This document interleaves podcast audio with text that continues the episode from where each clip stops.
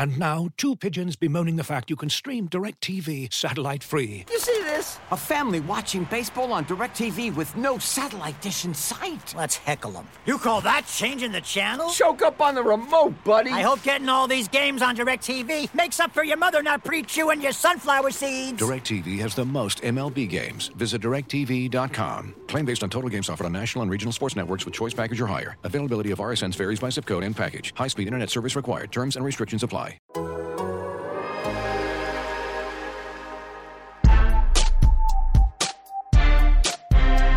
Oh, oh, oh. oh man, you know, you know, you are in for a crazy podcast when it's one ten in the morning and I'm starting this thing off with just random ass sound effects, just a hoo hoo hoo, because that that is where that is where we are at right now. Um, an absolutely crazy night for the Wizards. I'm going to talk about all of it. John Wall has officially been traded to the Houston Rockets for Russell Westbrook, which I'm sure is just filling up Wizards fans with just the craziest emotions. Because as I've talked about on this Wizards on this podcast so many times, Wizards fans just love John Wall. And I get it. First overall pick, there for ten years, the amount that he gave back to the community, the amount that he reflected in so many ways what D C is about. I get it. I get it. I get what it's like to be a sports fan. I get what it's like to grow attached to athletes. And Wizards fans, for the most part, just in spite of the injuries, in spite of the contract, in spite of all that, like they look at John Wall and the way he represented the city and represented them. And Wizards fans, for the most part, love John Wall. I get the mixed emotions. The, the trade was John Wall and a twenty twenty-three protected first round pick for Russell Westbrook. Russell Westbrook is now officially a Washington Wizard. And on the Skype line to woo-hoo-hoo about everything, because this is this is crazy. I mean, we kind of knew it was coming, right? But it's it's or at least we knew the possibility of it. But it's it's still crazy when this kind of stuff happens. Uh, it's got to be probably the second most money ever total ever moved in a deal behind Russell Westbrook for Chris Paul. There's just all-star appearances, swapping, and everything. And I've got my own all-star on the Skype line. Dave DeFore, where the hell are we starting off with? Uh, first of all, that's uh, just an an incredible monologue intro. I, I just got to say, uh, need uh, need Schlecht to add some uh, some canned applause there. There was nothing there. Prepared. It's it's that, pure hilariousness. Yeah, that was all. I don't know. Did it was uh, one part Cesar Romero, one part six cups of coffee. I mean, it was it was a lot. I, I mean, I loved every second of it. It was a roller coaster, uh, much like my emotions on this trade. Fred, I, I got to say right off the top, I, I just want to get to this because I was trying to say it before we even started, and, and you told me to shut up like you always do, because I, I come in hot when you and I get talking late at night. I read your piece over at The Athletic. Fantastic. What to expect from Russell Westbrook for, for Wizards fans. A great primer. Um, I actually put out a bunch of your John Wall stuff uh, because it was really like uh, at the forefront of my mind tonight when I was thinking about John Wall next to James Harden. Very similar to how I envision him being next to Beal, you know, this season. So I put that stuff out. And so to read your expectations of Westbrook in Washington, it echoed the argument I was trying to make with our own Andrew Schlecht and Mo DeKeel on the Daily Ding before I read that piece. You and I are like-minded here. We think that this is a good thing for the Wizards, for Bradley Beal, for Russell Westbrook, for basketball. This is a good thing. Maybe. You know what? I I, I let you... We can talk. We're going to talk about it very in depth. And I know I let you say where we were going to go to. I mean, to give you guys an impression of where we're both at with the night. The news broke. Had an idea it was coming. So kind of had my stuff formulated. Organized what I'm writing. Put together what I'm writing. I ended up eating a pork chop for dinner at around twelve forty-five in the morning. So that's where my night is at right now. I have, we are off the cuffing This we are totally off the cuffing this podcast right now. So I, I turned it over to you to say what, what you wanted to well, lead with. We cut off a phone call to do a yeah. podcast. Yes, uh, I I've, I've changed my mind. Here's what I want to lead with. Uh, we should talk about John Wall's legacy in D C. That's that's the most appropriate well, way to start off this podcast. Can we start before we talk we about basketball fits and, and everything else? Like that's the most, at least for tonight. For tonight, and and and and you know, my my boss David Aldridge wrote the kind of the Wall angle and the Wizards angle. I took on kind of the Westbrook coming in angle because I covered Russell for years in Oklahoma City, so I I I know the guy. Uh, that was that was the more intuitive thing, but I do think the more appropriate way to start off the podcast is like kind of what I said at the start. Like, let's talk about John Wall's legacy in D C, because what a weird. And we're going to learn more as stuff comes out. But what a what a weird and, and kind of sad way for what what ended up being, injuries aside, a, a, a really great tenure in Washington um, for it to end. In, in particular, because of how involved he is with the community there. And, and he was the face of the franchise since the day he was drafted. Mm-hmm. So it, it is very much turning the page to to Bradley Beal, in a, in a sense, and I, I'm with you. It, it's kind of a bummer. John John Wall, uh, that that one season at Kentucky was one of the most fun college seasons I remember from one guy. I just loved everything he did, and when he when he got to the Wizards, you know, it was kind of a shame that he wasn't able to have the success that we all kind of expected out of, out of John Wall. Uh, not that basketball is an individual sport, but, you know, w- we all thought John Wall was going to be an all-time great. Injuries, they, they've derailed so many careers, and it just – it stinks. We focus a lot on the fact that he hasn't played for two years, but the two seasons leading up to those two years weren't exactly healthy. So we've missed out on a lot of a really talented athlete. Yeah. And, you know, we'll see what ends up happening in Houston. Um, I mean, look, I think there are a few things that I had hunches about and that David had written about and that I had written about and some other people had talked about where the John Wall, Bradley Beal relationship was not as harmonious as you would think it was based on their quotes. They had me fooled for a little while because I was writing the quotes and buying into it. As this stuff starts to come out, I get start to told by a lot of people that mm, they're overselling how much they want to play together. And I'll tell you what, the Wizards consider this Bradley Beal's team. That's why they did this. They consider this Bradley Beal's team, and I don't know how much it can be Bradley Beal's team when Russell Westbrook's on the team, but they at least, like, this is the angle that David wrote this morning. This was the Wizards choosing Beal over Wall. Or I should say this morning, tonight. Mm-hmm. This was the Wizards choosing Beal over Wall. I mean, that's ultimately what it was. Um, you know, they go to Beal for small personnel decisions, right? Because they want him to stay. They go to him for small personnel decisions. They go to him for... just to get his takes on regular offseason stuff. You're trading Wall for Westbrook. He had some kind of sign-off on this. If he says, no, if you do that, I'm gone. This trade is not happening. No. So, you know, this was, this was kind of a sad way for those two guys to end, too. I mean, maybe it was inevitable. Well, because we never got to really see it. No, that's we why, didn't. That's why it's so sad. We never got to really see it. We never got peak. to see the fully evolved version yeah. of Brad play with the fully evolved version of John. We yeah, never we'll never know that. if that was going to work.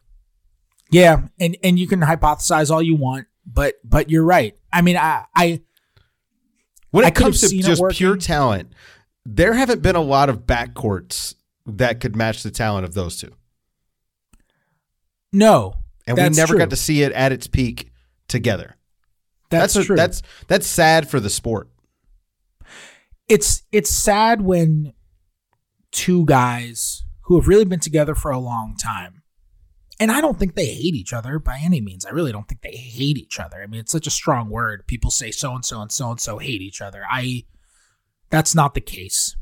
I really don't believe that to be the case at all. But it's, it's sad that they could never quite come together, you know? Mm-hmm. They can never quite do it. I mean, look, but let's, let's talk about Russell Westbrook too. I mean, Russell plays a very similar way to John. He's a superior player who's had a superior mm-hmm. career. Absolutely. No question. He's a many, many times All N B A player. He's, he, a, he's a Hall M V P. Of Famer. He's a first ballot Hall of Famer. Mm-hmm. He is, you know, for all the crap that people, that he gets for the triple-double stuff.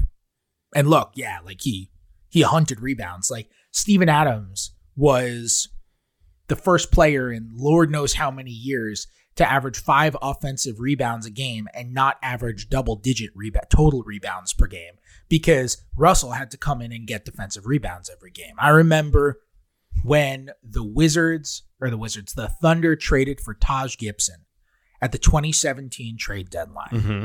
And the first trade after the trade deadline, I forget who they were playing, Taj Gibson went up and he got a rebound. And no one else was around him. No one, air quotes, except for his teammate, Russell Westbrook. And we all looked at each other on press row and we're like, oh, this guy must be new because Russell's got to get the rebounds. Right. He he was on his way to his triple-double that year and it had to happen. That's the crap that he gets for the triple-doubles. Right. He said something once, which was very true. If everyone could go out there and get fifteen rebounds just because they wanted to get fifteen rebounds every night, they w- more people would go out there and get fifteen rebounds every night. He's not wrong. He is not wrong. There have been a lot of people I've seen try to get triple doubles on individual nights and mm-hmm. not be able to do it, let alone um, on average. I He's mean, a, uh, some some of the funniest moments in N B A history are guys trying to force triple doubles. Oh my God, Ricky Davis, Bob Sura, exactly. I mean, just yeah. legendary mess ups trying to force triple doubles on individual nights. I mean, he's. He's an incredible, flawed talent. What I think is so fascinating about this from a, just a basketball perspective is like, it's almost like, it's kind of like that Spider-Man meme where they're pointing to each other and they're each Spider-Man, right? I don't even know where that's from, by the way, but it's, it's kind of like that. They have both have three years left. They both have one hundred thirty-three million left. And it's not even just that. Like I've kind of always thought that John Wall was the closest thing to Russell Westbrook in the league. And when I say that, mm-hmm. I don't mean the closest thing in ability. Right. I mean the closest thing in terms of style. Both yeah. of these guys. Style, athleticism, yeah, uh, force of will quite a bit. Uh, I mean, even some of the passing stuff And is and the fact similar. They're both high pick and roll reliant. Yeah. And, no, no, no. Very similar players, yeah. Yeah, I mean. They're, jump they're, The jump shot issues. Yeah, so let's take this back to Beal. What what do you think of the – I mean, we've talked about just a pure basketball conversation. We've talked mm-hmm. about the Beal-Wall fit, right? I mean, what do you think of the Westbrook-Beal fit? Because that's potentially I, a more extreme situation I mean, of the Here's the thing one, about right? Westbrook. I, I think we saw one of the best versions of Westbrook for like six weeks this season. When they went small in Houston and Westbrook just became a kind of an off-ball terror, and he was playing almost like a center offensively. I thought that was the best Russ that we've ever seen. They could do that in Washington. They've got the shooters. How much yeah. did they just pay Bertans? eighty mil. Yeah, they could they could do something like that. Would also, that not work? I mean, can think about a lineup with Beal, Bertans, Thomas Bryant, Westbrook, and insert other wing. That that's going to get you buckets. So if you need buckets, you can get them. Now, look, the defense in, in Washington, it's not going to be great. We know that. But they're going to be able to score with anybody. They're and I score. think we got we got to see, like, I, I'm pitching self-aware Russ, and I know that this, this is me being too much of an optimist. I think we saw a little bit of that in Houston. He has to understand who he is as a player. I think the Beal relationship toward Russ will likely be different than the Harden, Russ, and the Beal Wall relationship. Just they're they're just you know kind of different era to a certain degree. Yeah, the age difference I think will help. Maybe I mean I, I'm, I'm look I'm very much just playing like armchair psychologist here. You are, and that's and, fine. But I, what I'm is trying a podcast to think of, if it's not armchair exactly psychology? Right? But I'm trying to think of like you know what's the best case scenario, and the best case scenario is they get Russ understanding what worked so well for him in Houston, fully buying into that, and maybe even coming in himself and volunteering that as if everyone didn't watch it happen. You know, just saying, listen, I think that we could do this and I could fit in great like this. So I'll I'll tell you the best case could, scenario. Could Russ not operate in D H Os, which Bradley Beal loves? I mean, we've just never seen him do it. Right, but but I, maybe he'll be open to it. And you never know unless Scotty Brooks tries to find out. I mean, the the two connections here. So Russ and Scotty Brooks are still crazy close. Really close. Great. Russ Russ loves Scott. You know, I've I've been told that Russell is very enthusiastic about coming to D C. Uh, I think playing for Scott Brooks probably plays a part of that. You know what the irony is here? When they when they hired Scott Brooks, the whole thing was that's the hire so they can sign Kevin Durant in sixteen, right? Oh, man. And they end up getting Russell Westbrook because of it instead. I mean, talk about talk about the other side of the coin, right? Uh, there, there's so many things like that. But so so Scotty just he just loves. He loves Russell. And, and Russell loves Scotty from everything I've ever heard. Those guys are close from the very beginning. Scotty By the way, believed in him. One of the other, the things I loved about the piece you wrote was that you talked about the culture stuff with Russ and how much Tommy and the Wizards have really been seeking that. And they, they found a guy that's going to come in and want to set the culture. Yeah, and we're going to have to find out if that culture ends up being good or bad. But I'll, t- I'll tell you what, because he's been in good cultures and he's mm-hmm. been in problematic cultures.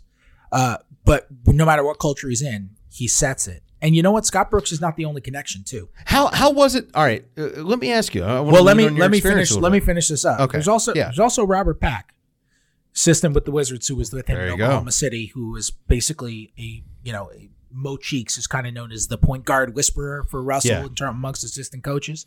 Russell just loves Mo Cheeks, and those guys are similar personalities too. And Cheeks is a Hall of Fame mm-hmm. Hall of Fame point guard, so it's like you could talk to him. But Robert Pack is another guy who has worked with Russell in the past, was with him in Oklahoma City.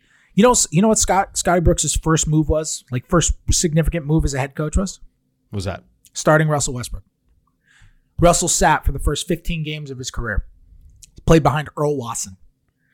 And uh, P J Carlissimo gets fired. The Thunder were just horrific. I forget their record. They started like three and twenty-nine or something that year. I mean, it was horrendous. Scotty takes over about fifteen, seventeen games into the year, something like that. First move, Earl Watson goes down, Russell Westbrook starts at the point. That sounds like a very not bold decision.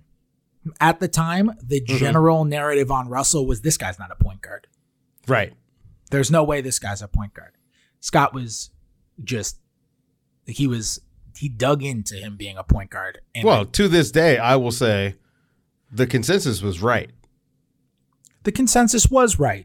I mean, especially as the definition of what a point guard is yeah. has. Uh, but he's an incredible player. He's just not a point guard. Yeah. The the the consensus, you know, on what a point guard is has changed too. Um, Absolutely.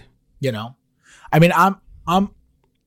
Anyway, getting mm-hmm. back to it. Sorry. Here's what I think the more yeah. best case scenario is. I we're both just speaking in circles. And, oh, and I'm saying, I mean, the absolute best case is, of course, they win a title, but. That's not going to happen. No, no. I'm I think that they're the in the playoff hunt, though. Yeah, me too. We'll get to that in a second. Let let, let me mention this first. So the that we're like we're both just going on tangents the whole time. Yeah, it's great. It's perfect. Minds. This is yeah. So so anyway, here's what I think. The best case scenario to me is not Russell plays like he did during that month and a half stretch in Houston, where you're right. Part of the reason they did that, he did that, was because they traded Capela and He was playing with four shooters mm-hmm. around him. And you can play lineups like that for sure. Oh, yeah, yeah, yeah. And that shouldn't be like your go-to. Yeah, in part, by the way, because Thomas Bryant is is really an incredibly good three-point shooter for a center. Mm-hmm. I think oh, he absolutely. And, I think he and Russell are a very good offensive match. Oh, they're going to complement each other uh, very well. Very good. Um, but to me, the best case scenario is the first fifty-five games of the twenty eighteen Thunder season. Because I think if there is one, and I'm only talking offensively, not defensively, if there's one offensive comp to Bradley Beal amongst big wings, he's kind of like the shooting guard version stylistically of Paul George. And if you look at that second Paul George year in Oklahoma City, seventeen eighteen, they got off to a great start. I think they were twenty, they were thirty-seven and nineteen or something like that, thirty-eight and nineteen, something, you know, they're on pace to win fifty-five games, and they were off to this great start and get a top three seed before they plummeted. And obviously those teams never won a playoff series, but that offense was humming. The defense looked amazing. Um, but specifically with Russell and Paul, I thought those fifty-five or so games, they really found their chemistry. He really, Paul George finished third in M V P that year. Yeah. And part of the reason was because Russ was actually pretty deferential to him. He, and, and not only deferential, but the way that Paul weaved in and out of off-ball screens, ran off pin downs, very similar to the stuff Bradley Beal is quite excellent and, at. Too. And Russ actually aided that with his gravity, which, you know, we don't give him a lot of credit because he's not a shooter, but the threat of him as a slasher or a catch-and-go guy, it, it exists. Yeah. Yeah. I mean, again, if he's willing to do it in in the proper way, it exists. But right. to me, that's the more realistic best-case scenario. I, I don't. I just don't know if you're going to see, because I think part of the reason that Russell played like that is not just all the spacing in Houston. He played next to James Harden, who's his right. contemporary and who is an M V P himself. Like, he is one of the few people in the league who can claim a team as much as Russell can, who's playing next to Russell. Right. And we'll see how it goes. From what I've heard, Brad and Russ have a good relationship, you know, but But that doesn't always carry over. You know, Brad is not Russ. Well, you know, Russ, Russ looked up and, to Melo, you know. Russ and Harden had a good relationship. Yes, for sure. Uh, and Brad is Hopefully five still years, do, by the way, because, yeah. you know, it's just basketball. Yeah, we'll see. Brad is five years Russ's junior. And is but at a I different think that, point in his career. I think that could be a positive. But it's up to Russ to make it a positive. Expand for me. I, because it's it's tough. I mean, just think about it. Uh, like I said, it's there's six years difference. That's that's like a class. You know what I mean? Mm-hmm. Bradley Beal is the next guard. He's about to hit his prime, really, which is funny to say for a guy as good as he already is. But he's about to hit his prime. Russ is on his way out. I mean, it's tough just as a human being to to to leave your prime. You're not there yet, but trust me, it, I mean, it's rough leaving your prime. It's hard to let stuff go. And so if Russ is willing to understand who he is as a player and let some of that stuff go and accept, you know, hey, this is the future. Well, how do I make myself a better player by improving the future? Meaning Bradley Beal. And I think that, again, it's it's hard to do, but it's human nature to to not want to do that. Like, we shouldn't be surprised. Like, when Carmelo's in Oklahoma City and is asked if he's going to come off the bench, nobody should be surprised that he says, oh, that's a funny idea. Why would he come off the bench? He, he's been the best player on every single team he's been on until he got there. Like, why would he ever think he was coming off the bench? So, again, it, like it's just, I mean, it's tough. I, I'd love to hear what a sports psychologist had to say about that in, in more detail, but if Russ is willing to do that kind of thing, there's no reason why this wouldn't work. This is going to be fascinating, man. Because yeah, this, this I think so. This has obviously been in the works for a while. Clearly, I mean, Shams reported that Houston and, and the Wizards discussed this, uh, you know, a couple of weeks ago. More like sixteen days ago was when he first reported it, I think. And, and I think they ended up agreeing to something earlier today. and, and I, I do think, I mean, it was Woj who, who reported that the talks kind of went dormant for a little while, and, and eventually they ended up kind of picking up, and they, they quickly agreed to a deal at some point earlier today. I mean, I I wonder, I, I wonder, and, and, and they'll never answer this publicly, but I wonder how much of this trade is, we want Russ, and how much of this trade was, you know what, it was time. Because my yeah. my very heavy hunch, and if you listen to this podcast and or you read my stuff, you know I don't write and say very heavy hunches very often. I'm I'm very um very particular with what I like to put out there and what I don't as a journalist. My very heavy hunch is this was a it was time deal. Not to say that they're like furious about getting Russ or anything, but I right. just think that was more the leading motivation of all of this. That is the sense that I've gotten all the way through. That like there was the there was an expiration on this relationship, and whether it's, you know, the stuff that's been reported about, you know, the the gang signs and um you know the the Wall Beal relationship, which was imperfect, and quite honestly the basketball stuff too. I mean, look, John had a great initial six years. The injury started to, you know, chip away at him. He hasn't played basketball in two years. I mean, I've written multiple times. If if LeBron James or if Larry Bird or if Michael Jordan, maybe not Michael Jordan, maybe he's the only one because he did retire and then come back. But if any of those yeah. other guys, like if they were had three years of a max deal left and they had not played because of the most serious injury in the game for two years, teams would pick up trade calls on them. That is that is how it works. That will happen with any player in the history of the game. So the the, the question I goes. Well, the question I asked, who got the better player? Right? Like, just think about this, just nuts and bolts. Who got the better player? Russell Westbrook is clearly the better player right now, because we don't know what kind of player John Wall is, but we know what Russ is. I'll tell you this so, much. He's he's certainly, I think it depends. I I agree with you, but can mm-hmm. I give can I give the opposite? You want to couch it? No, I don't want to couch it. I agree with you. But okay. can I just give I don't think the John Wall's a mystery box right now. Yeah, I I agree with you. Um I just don't think the opposite opinion is as crazy as some people make it out to be. Because I think when the known quantity is a thirty-two-year-old whose success is not solely predicated on athleticism, but mostly predicated on mostly. athleticism, he is a little bit of, like, he's just old, not a little bit, he's just old school.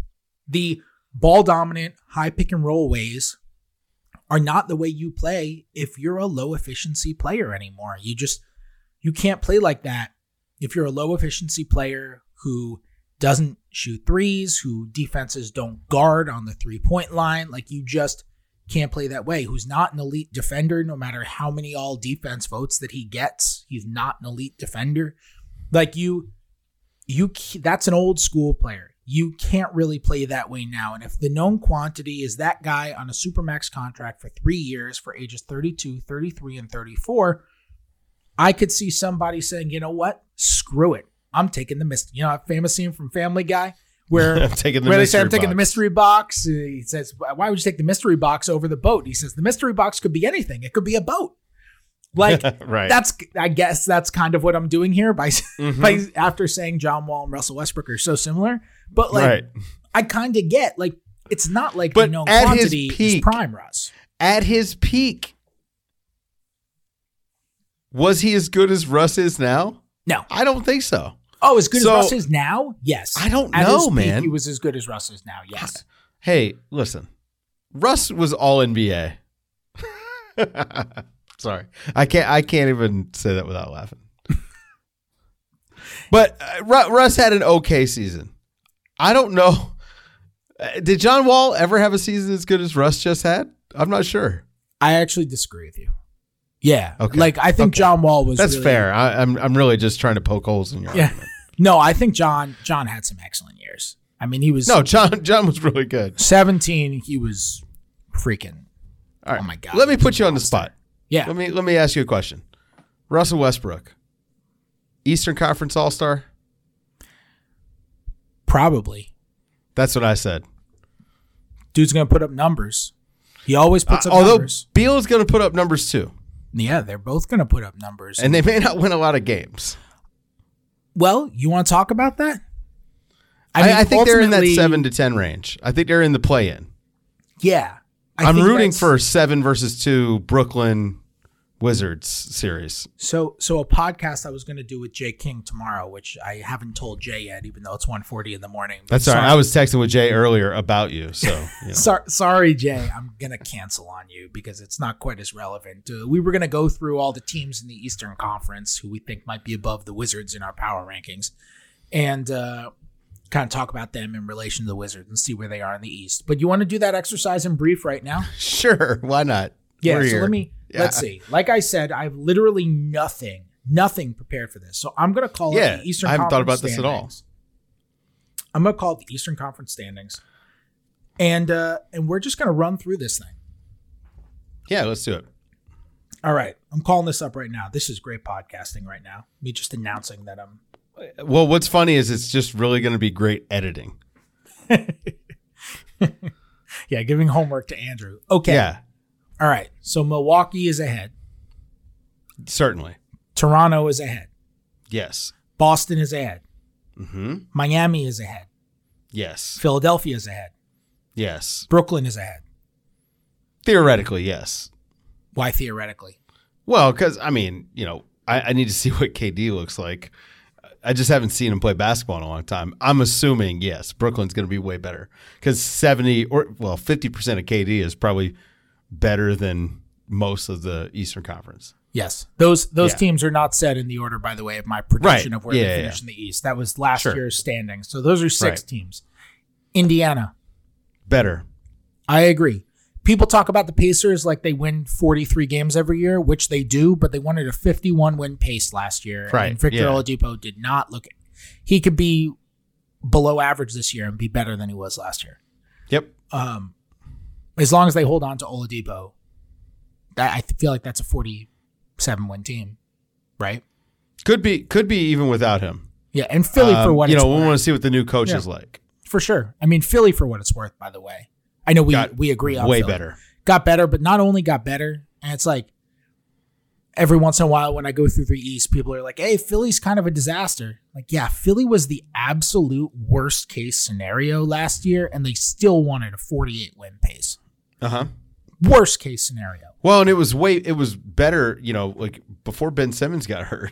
Mm-hmm. They had injuries, they had they had chemistry issues, they had fit issues. I mean, they had everything. They were a disaster and they wanted a forty-eight win pace. So that team that team's winning fifty. Well, not fifty because it's a seventy-two game season. But actually, they still could. What if they fifty. Did win fifty? Yeah, they could. I mean, it's not I think they could be the three seed. I wouldn't. I would not bet my life that they're not going fifty and twenty-two this year. Yeah. Yeah. Uh, all right. So that's that's seven teams. Now we're talking about mm-hmm. vying for eight.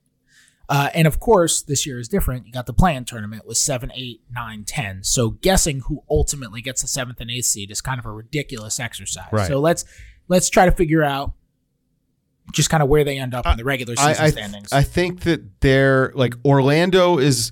In that seven to ten seed, what like they're Atlanta? Like the seven, and I think Atlanta would.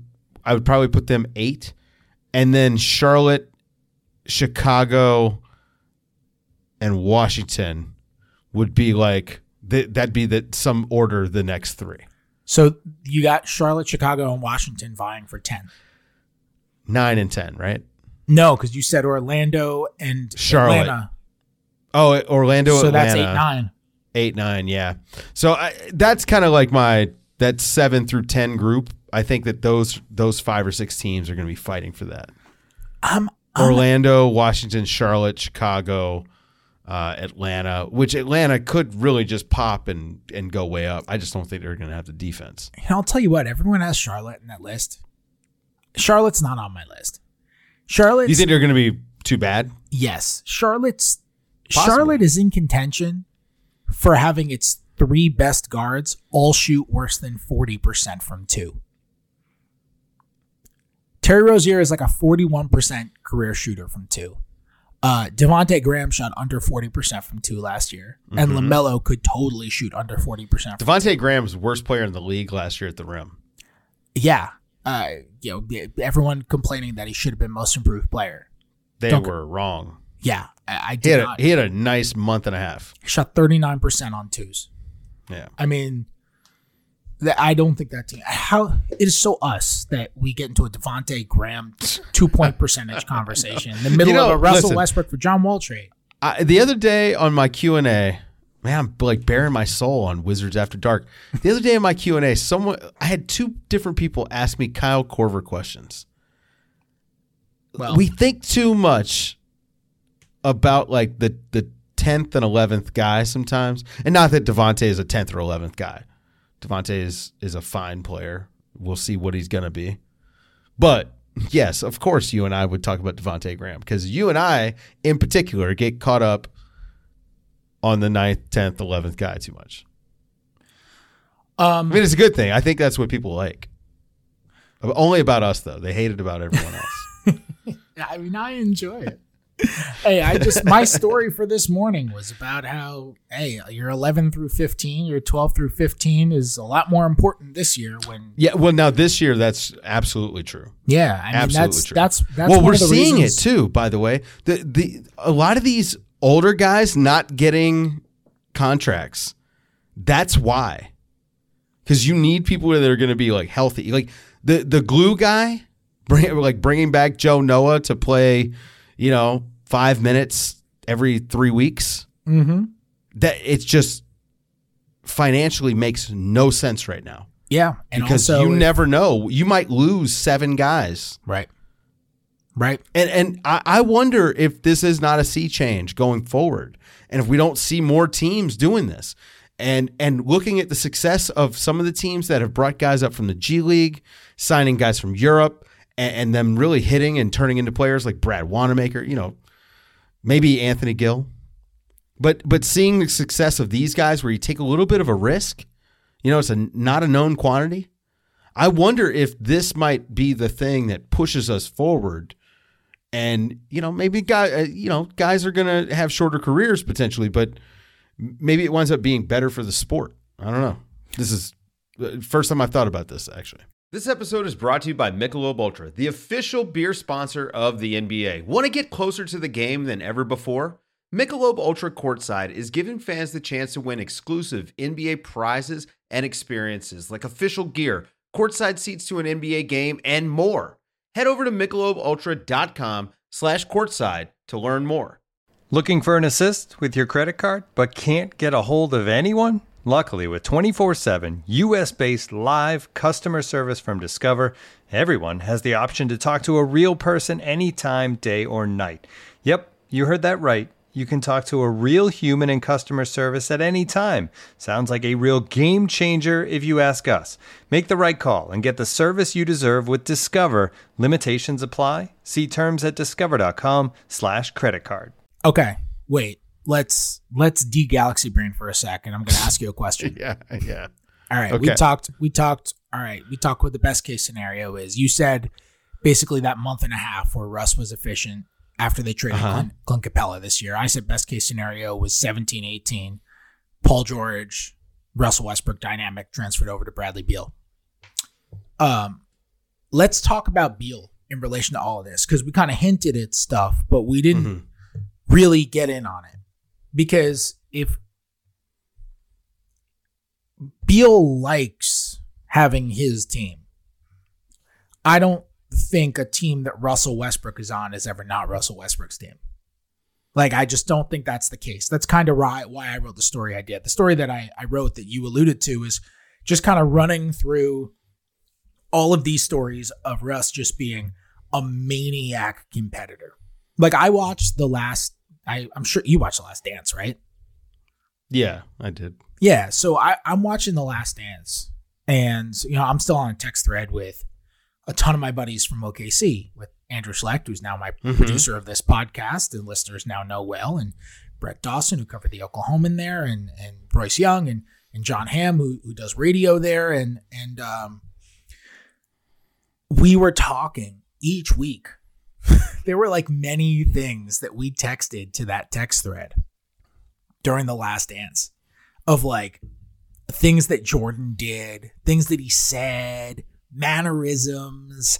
And we were like, this, nothing to do with him as the basketball player, by the way. Michael Jordan right. could have been a, a bus driver. And there were just things that he did, the person. And we were like, oh man.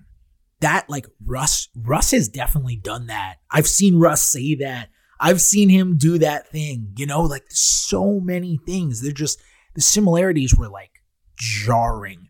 And so I was just like, I got to write the stuff that I know, the anecdotes that I know. There was one story, which I'll tell, which I've just loved for like three years, which was when he was a freshman at U C L A. He was sitting up there in the bleachers in street clothes, and he was wearing Vans, and he was in the student rec center, and there was this student who wasn't on the U C L A team, and Russ was not highly recruited. I mean, this is kind of why he has a chip on his shoulder. He was not highly recruited, and Russ is sitting up there in the stands, and there's this kid who's playing, and he's playing really well, and he's he's beating a lot of people, and he's a really good, like, normal person player, not a Russell Westbrook level really good player. And the guy gets really cocky and recognizes Russ, recognizes Russ as the guy who's always at the end of, of U C L A's bench. And he starts trash talking Russ. I forget what he said. I grabbed the quotes and everything and, and put them in the story, but he's really trash talking Russ. And Russ just doesn't really say anything. And he gets up and he borrows a pair of somebody else's shoes, playing shoes, because he's in street clothes. And he kills this guy. And as he's walking, he plays him in one-on-one, and he just crushes him. And as he's walking away, he finally says something. He's been quiet the whole time. He turns back, and he just starts laughing at the guy. And that guy, this is just a random, irrelevant dude who trash talked him. And he is so competitive. He just needs to crush everything. And anything involving on competition, his fingerprints are going to be on. If Russ is on your team, he is going to have, in any direction you want to say, he's going to have a massive effect on that team. And and I would say probably the biggest. Now, maybe the media totally, maybe people like us totally, um, what's the word? Maybe we totally overblow. This is so-and-so's team. This is so-and-so's team. Maybe. Um, maybe we don't. But like, interesting dynamic, something to talk about. Certainly something Russell will have to get used to with Brad. Certainly something I mean, Brad will have to get also, used to with Russ. You know, clearly personality clashes matter because it gets guys traded. And it's not new, right? Like the idea that chemistry is only how you run a pick and roll with somebody and not how you live with this person for, you know, what is it, six to eight months a year. Like that stuff matters. It, it doesn't always equate to on the court. It's about your life. You know, John Wall and Bradley Beal haven't played together in two years. So it's hard to say you can blame on the court issues for whatever, you know, the fracture was. Yeah. I, I think that like people do, I, because look, talent can win out for sure in spite of bad chemistry. It has happened before, but overwhelmingly good chemistry can make up for a, a, a deficit in talent. The Spurs are a great example of that. The, you know, the twenty fourteen, twenty thirteen Spurs. I'll, I'll tell what you they lack, yeah, what yeah, they no. lacked in, what they lacked in athleticism and high end talent, because at that point, you know, Tim Duncan was still very good, but he wasn't M V P Tim Duncan, and Kawhi Leonard wasn't Kawhi Leonard. But chemistry made up for those deficits and coaching. But if you have bad chemistry, it doesn't necessarily show up on the court, but it still affects players' day-to-day life. And so it can make it a miserable place. And so, you know, if you're the Wizards and you're you're trying to keep Bradley Beal, because let's face it, Bradley Beal is in that next group of guys who are going to be top fifteen players in the league, you know, potentially. You know, you, you kind of go along with that. I'm not sure if you can hear me chugging water in the background, but such is the point of the of the night that we're at right yeah. now. Um, something else, and and it, like we're really spitballing here because there have been multiple times tonight. I like it. I like it. It's it's a very it's very optimistic. Well, no. By the way, I'm also good. optimistic potentially for for Houston. You know, we got to see because yeah. got to open that mystery box. Well, this is a great. Um, this is a great. exercise into how I think, because there have been multiple instances in this podcast where I've said something and then immediately made an argument against it. And I'm going to do that again right now. I'm just going back and forth. I'm just, this entire podcast, we can just call this yeah. thinking, thinking out loud with, with John Wall and Russell. Uh, well, Westbrook. We can't call it thinking basketball. That's, that's Ben Taylor. Yeah. Um, here's how it works. Like personality wise. Brad is wildly competitive. Lord knows Russell is wildly competitive. Brad looks at Russ and says, oh man, I'm going to do things the way that, that guy does them. And Russ looks at Brad and says, this guy's as competitive as me. And they're just in tandem. And that's how it works. Because competitive people can butt heads, but they can also recognize similar qualities. And that can be a wonderful trait as well. So, you know, yeah. I, I truly nobody knows. Like we're just sitting here, right? No one. We're knows. all guessing. The Wizards don't have inside I'll, information on this. I'll say the this: don't have inside information. I don't know, but I hope, because I love watching Russell Westbrook play basketball. Bradley Beal is a good basketball player, and the most fun outcome is for them to be in tandem and do what's best for everybody. That's the most fun outcome. So I, that's what I'm rooting for. I, I don't have a rooting interest for real. I just want more good basketball. So I'm hopeful. I, I really hope it works out. I, it could be great. What do we think of John in Houston? Also, well, yeah, John in Houston is, also, is wait, the mystery box. Also, and then we'll and then we'll talk well, about no, the mystery no, no. box. All right, all right. Also, uh, Russell Westbrook should wear number zero. I, oh, like, yeah. I don't really care about numbers. I think I think players probably care about numbers too much, but there should be no controversy about Russell Westbrook wearing the number zero. You know what's funny? I, I had, when the trade rumor came out, the first text that I received was from a friend who just texted me, would they let Russell wear number zero? And is that Gilbert Arenas? Yes, it is. Yeah, yeah, um, yeah. I, I think, I think for sure it's not an issue. And uh, Sean, I, I Hyken, think it might be an issue. Nah, I think Sean Hyken made made a great point when he said if Gilbert Arenas could wear number one in Orlando, Russell Westbrook can wear number zero in Washington. Maybe, I don't know, man. Like I, I don't I don't know if it I don't know if it I, I I don't know. I have not asked anybody this. This is just I don't know. Maybe they wear it. I mean, here's the thing. I I get the impression that that Arenas is on pretty good terms with the organization now. Uh and and I maybe I'm making this up, but isn't Arenas like a huge Russell Westbrook fan? Maybe. I don't know. I could maybe I'm completely Should I making Google that this? Up. Maybe I, mean, we're, I don't I don't know. I feel like I've heard him talk about how much he loves Russ. So maybe I'm I don't know. I'm totally irresponsibly. I said I if, don't like to talk Russ about hunches, but I don't care if I'm wrong on this. What if Russ wears zero because of Gilbert Arenas? That would be amazing. I don't think that's the case. Uh, but but I if I'm right on that, like I could see a, a scenario where Arenas is fine with it too. Not that I know Arenas well at all, but I know sure. him at all. Um, but I could, I could see a scenario where that could happen. Like he also I, might just not I, care. Dude, this the Wizards entire might podcast, not care. This entire podcast, Russ might not is, care. This entire podcast is me saying things and then saying the exact opposite thing as soon as I say it. Well, this is the couch cast. We're couching everything. we are, we are throwing out things, making them up, and then going along. Okay, John Wall. In Houston, yeah. What do could, we? I mean, what do we think? Could be great.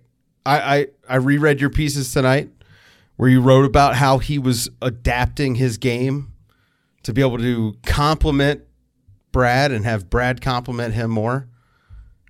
It, it, that could work with James Harden, although I'd say James Harden is probably passing the ball less than Bradley Beal.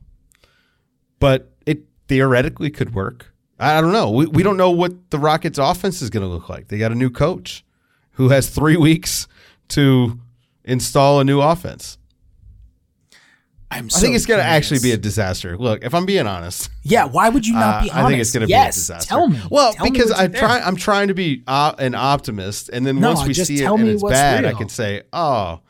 Well, because, I mean, it just – there's no – there's no uh, we have no evidence that John Wall is going to magically be able to shoot coming off screens or uh, catch and shoot or take advantage of catch and go opportunities because, again, he's coming off two years of not playing and had the Achilles surgery. And, you know, I, I just like, what's his athleticism going to be like? He's, he's not the same explosive force that Russell Westbrook is. So, you know, what's that going to look like next to Harden? We can't just say because they kind of play alike, oh, well, you can just play them exactly like you did Russ last year. They're, they're different enough players that you can't do that.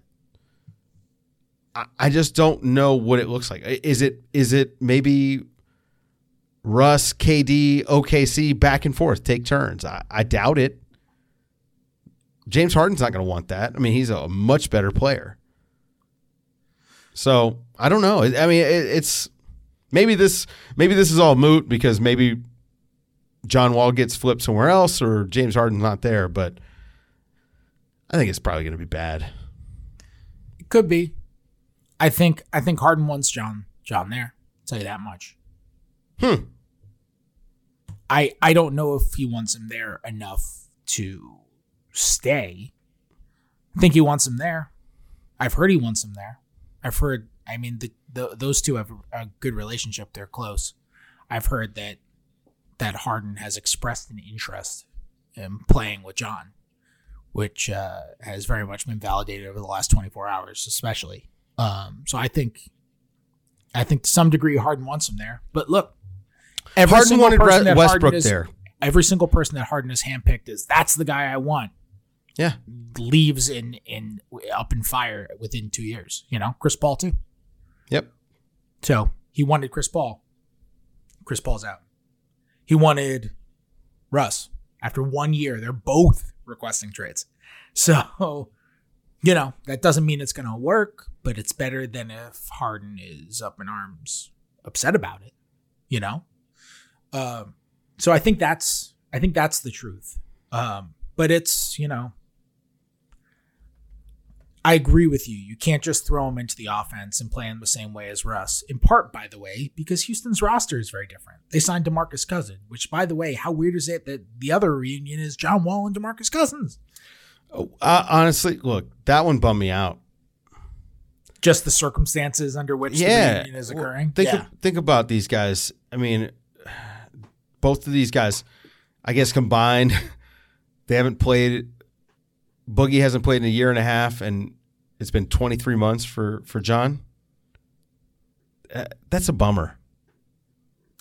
Yeah. I, like it, it just bums me out because I, I really did enjoy both of those guys in, in their – in their peak.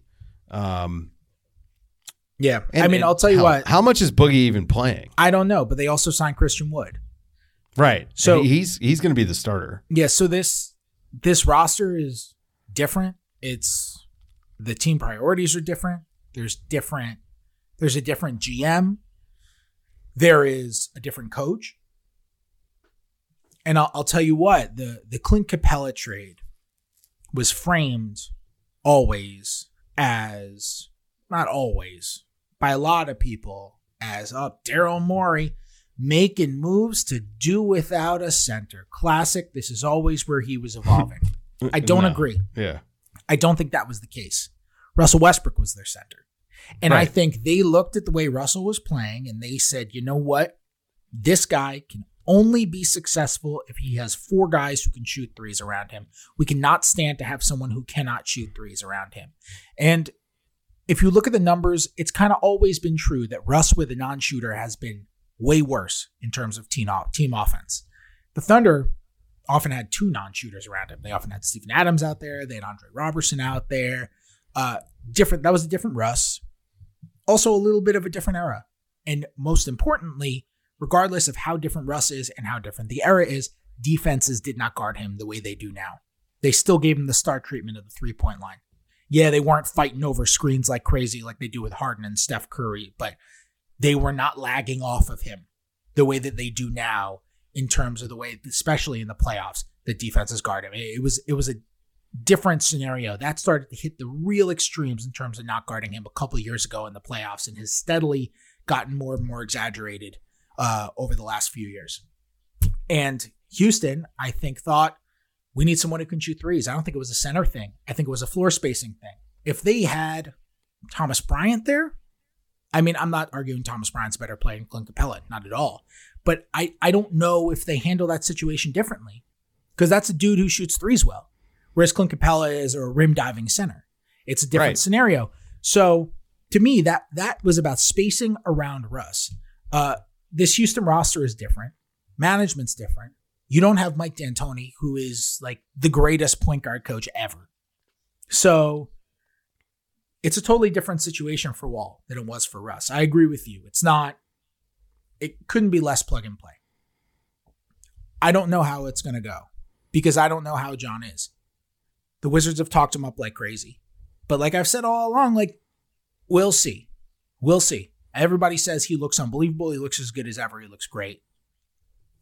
But we'll see. We don't know till we see it for real. Yeah. I don't know. I agree. Where I do agree. we go from here? Again, I, it's the mystery box, man. Yeah. What else What else can we talk about here? There's got to be I don't know. Stuff. I mean, I think we're, what are we at, an hour? Oh, yeah. Nobody's listening to this whole thing. No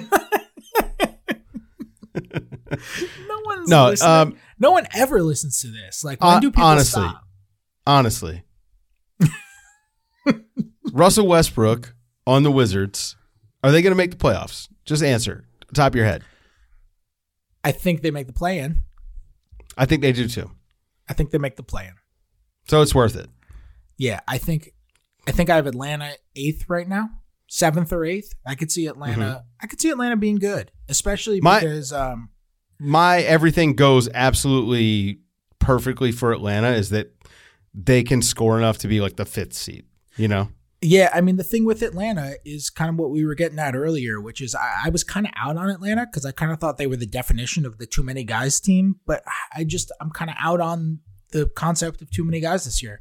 Uh, also, all of these things are said with the caveat of, number one, the season doesn't go like college football, which there's no guarantee that it won't. Like, it might go like college football. This is an indoor sport, and COVID is, cases are still spiking like crazy. So it's said with that caveat, and it's also said with the caveat that there's actually a season to finish in, in the most extreme scenario. So, you know, we're talking about an ideal world where everybody plays seventy-two, which may not happen.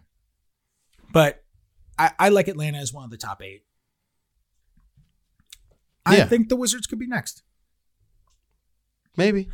Maybe. I think it's plausible. They're more interesting today than they were yesterday. Yeah, look, man, they were ninth going into the bubble last year. Right? Defense can't d- the defense can't get any worse, so. hey, hey, what do we think of? I mean, Wall and Westbrook are probably pretty comparable defensively. Westbrook has good moments. He just gambles like crazy. I mean, the high effort on defensive glass helps, right? Mm-hmm. That's an that's an upgrade.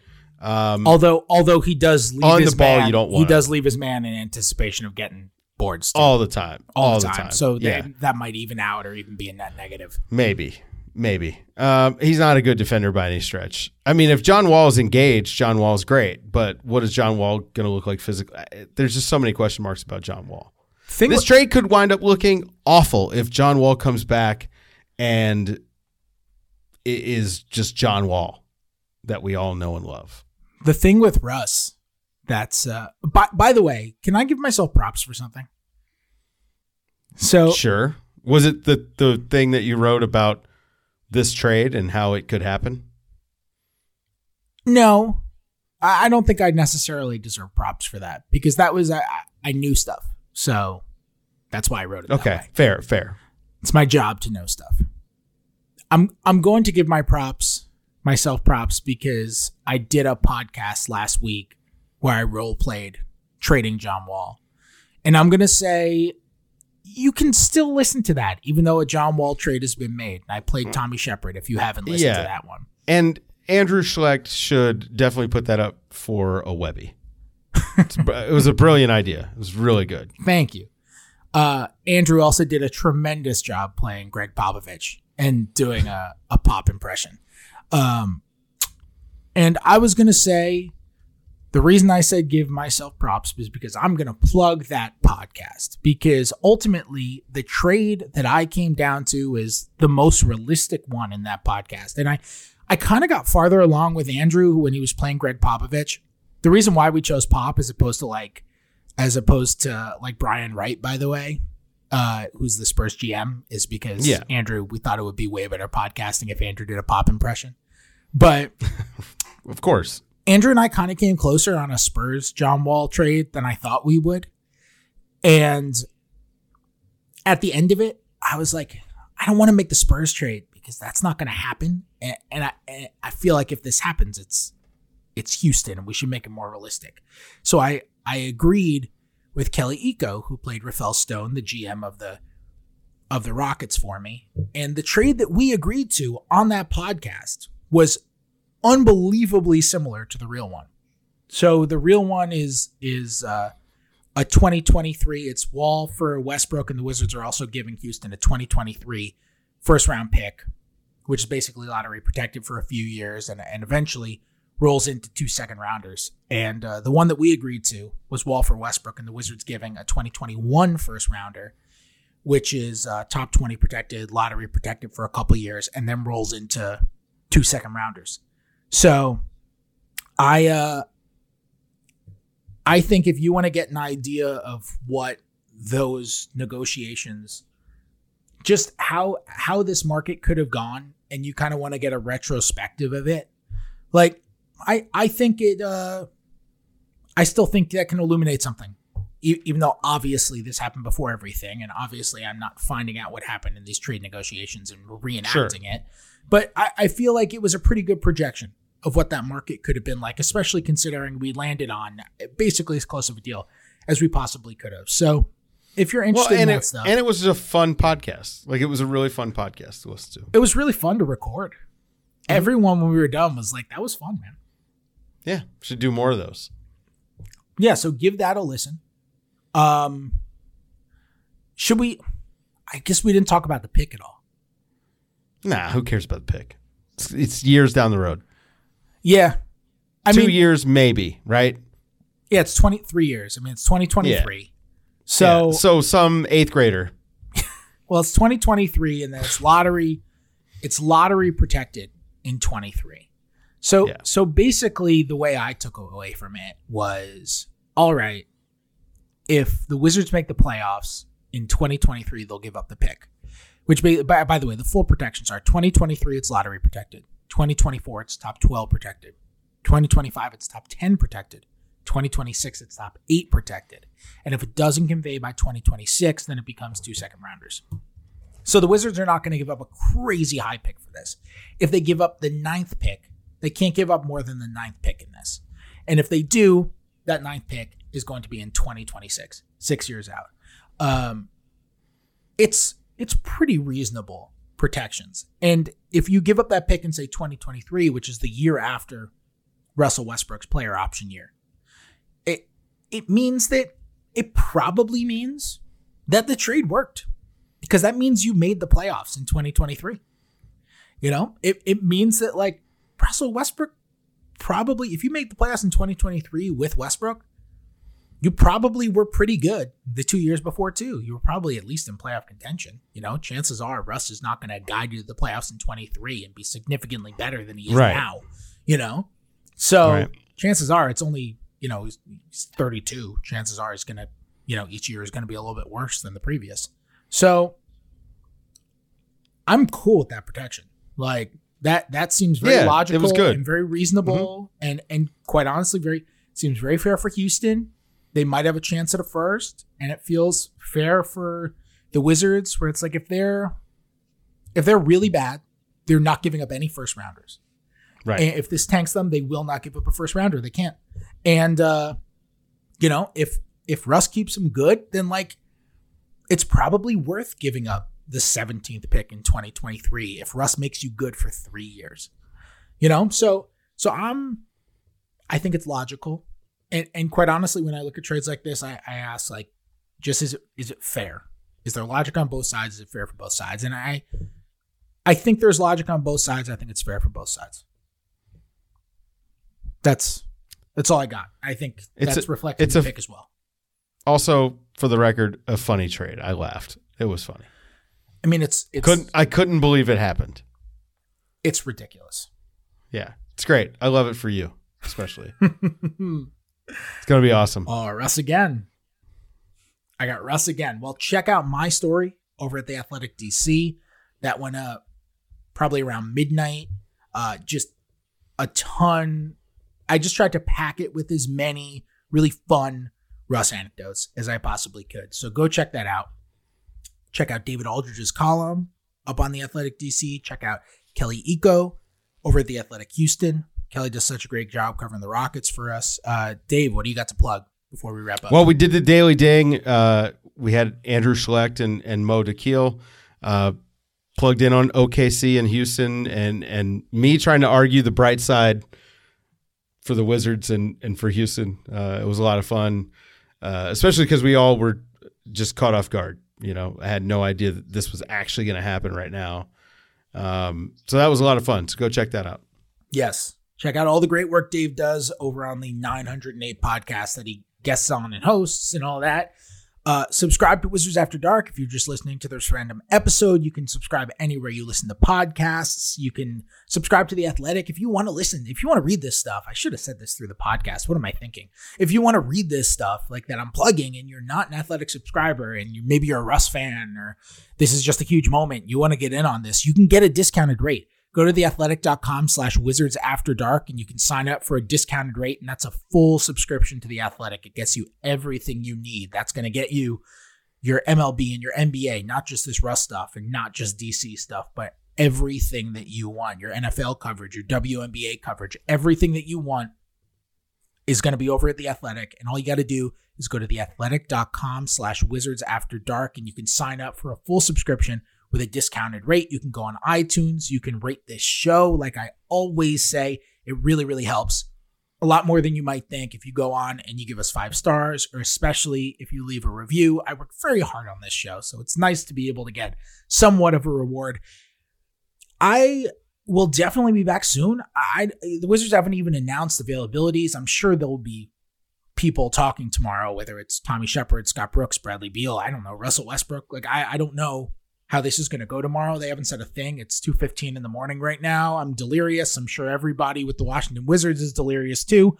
Um, but I'll be back with the podcast at some point soon because there's so much more to talk about. And I feel like I got to have on like, like a D C, a D C person, a D C centric person. And we just got to, we just got to, we did a lot of Russ talk and a lot of basketball talk, and that's great because that's how I process these things. And that's how you process these things. But I, I need to do something for the, the D C-centric fan who just feels like you you need a, a eulogy on the John Wall era, and, and, and I gotta I gotta organize something like that. So I will I will take Barack Obama. Hey, maybe I can get Biden on. He's he's new in town, but but yeah. he's, he's been here a lot. His hometown team, the Wizards, right? Yeah, maybe I'll just like uh, maybe I'll get Wolf Blitzer, and that'll be the move. Wizard celebrity fan Wolf Blitzer, and that could be it. Anyway, I'll be back at some point soon. Look out for a pod. Whenever it is, I'll talk to you guys then.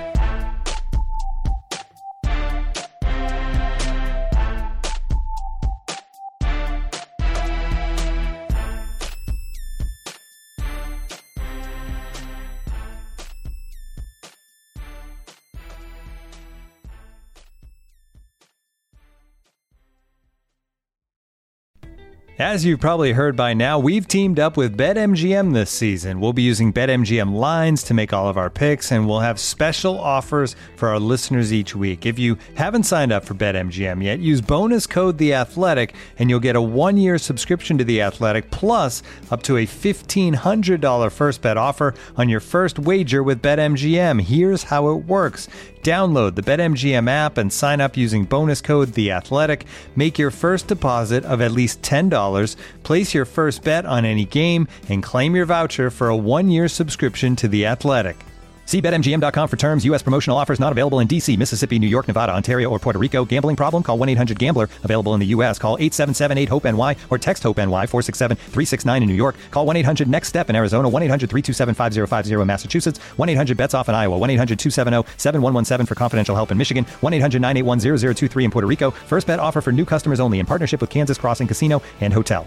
Don't forget, if you haven't signed up for BetMGM yet, use bonus code The Athletic, and you'll get a one-year subscription to The Athletic, plus up to a fifteen hundred dollars first bet offer on your first wager.